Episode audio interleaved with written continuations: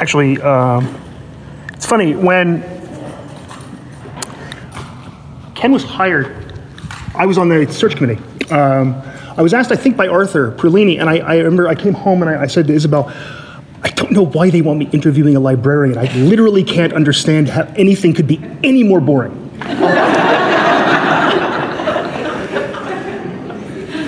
um, and Ken came in and he, he, he saw that I had, it was 2006, and I had one of the new Intel MacBook Pros. Uh, and he said, I covet your computer. That's literally the first thing he ever said to me. and I said, yeah, it's one of the, he's like, I know what it is. It's the 15 inch, you know. And then he started giving his talk, and he starts talking about RSS feeds and push technologies, podcasts and blogs, and everyone else has no idea what he's talking about. And I'm going, yeah.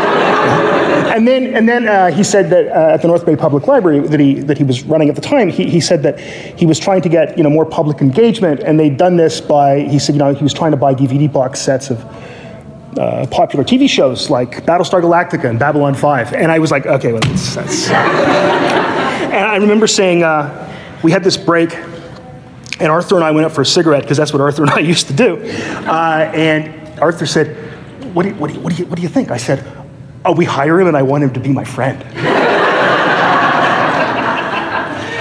um, and it turned out that that happened, and one of the reasons it happened is because that Ken always seemed to get my, my references that were very strange references um, to most people. Uh, the first day he worked here, I walked down to his office, which wasn't downstairs. Where it used to be? It was downstairs. It was still downstairs, same place. And I walked down there, and I burst into his office, and I said, "I need access to the library." See, none of you are getting it. You're just being polite. and, and Ken said, there are spiritually dangerous books in here, so. so some of you are actually getting the name of the rose reference. That's nice. Um, and I can think of other uh, references. That just I, I, thought about a couple other ones here that he had uh, that he got. Things like. Um, he used to call me on the phone. The first time he called me on, on the phone, uh, I was the chair of the psych department then, and he said, "Psychology actual, this is library actual." And I said, "I said psychology actual, go ahead, send traffic." Because we're geeks, but harmless losers, basically. So. when, when I took over for, for Cheryl as the head of science in 2010 uh, for six months, in Senate, I, I, they said if I asked if I had anything to say, and I said, well, Cheryl has to spend time with her family uh, on her in her dacha on the Black Sea. See, just like that, nobody got the reference, but Ken. And Ken laughed because he realized I was referring to Nikita Khrushchev being removed from power by Brezhnev. Uh, so Ken eventually, uh, Ken and I started podcasting together and doing other things together, but uh, and the podcast we do is about technology and history and science fiction. And Ken turned me on to a lot of interesting things with that. And he showed me that libraries or perhaps future business schools are really important places. Too soon? Uh,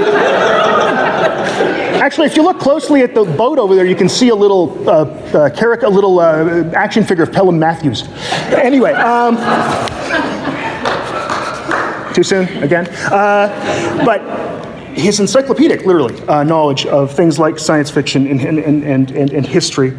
Uh, and in fact, turned out we even were taught by some of the same profs at Western History.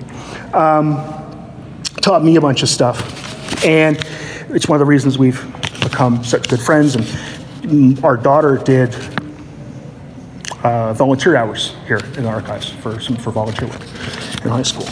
Um, I thought I'd end with a quote that Isabelle, oh, yes. Isabelle actually found, and it's from the book Snow Crash.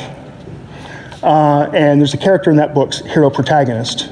Uh, and he's talking to Juanita, and he said, and she says to him, "Did you win a sword fight?" And he said, "Of hey, course." Oh, you want to do it? no. Oh, we're, we're, we're, doing a thing. We're doing a scene. Okay. Yeah. Okay, you're Juanita. Okay.